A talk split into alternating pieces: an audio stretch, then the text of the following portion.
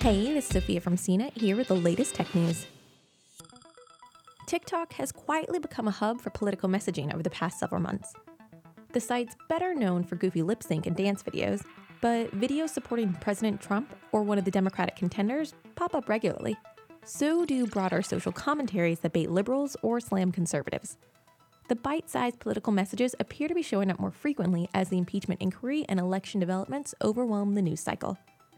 Unlike Twitter or Facebook, where candidates often have official accounts, almost all the political videos on TikTok are created by users. Pro-Trump messages dominate, with videos bearing the Trump 2020 hashtag generating more than 257 million views. Hashtags referring to Democratic presidential candidates, including former Vice President Joe Biden and Massachusetts Senator Elizabeth Warren, are well below that number. The Trump hashtag has also garnered more views than the politics hashtag, which has 160 million views, or the elections hashtag, with only 13 million views. The spike in political videos, many of which scream conflict, clashes with TikTok's self-stated mission to inspire creativity and bring joy. TikTok, owned by Beijing-based ByteDance, doesn't accept political ads.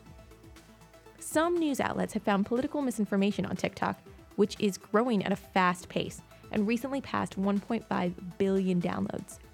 The company hasn't estimated how much political content is on their platform, though. Unlike at other social networks, best practices for TikTok haven't been established. That means campaigns considering experiments in short video face a steep learning curve. Boiling complex issues into music-driven messages might prove tricky, experts say. Instead of doing it themselves, candidates might lean on influencers with large followings to post about their campaigns or a particular issue. It's unclear how many of TikTok's users are registered voters, but its fast pace and ease of use make it an attractive place for young people to talk politics and national issues.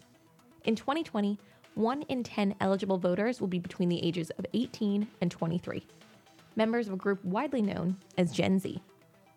Still, Trump is TikTok's political champ. Videos about the president take all forms.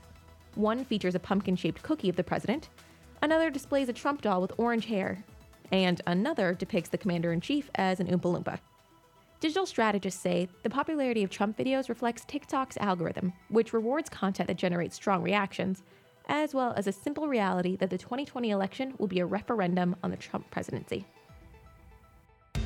For more of the latest tech news, visit cnet.com.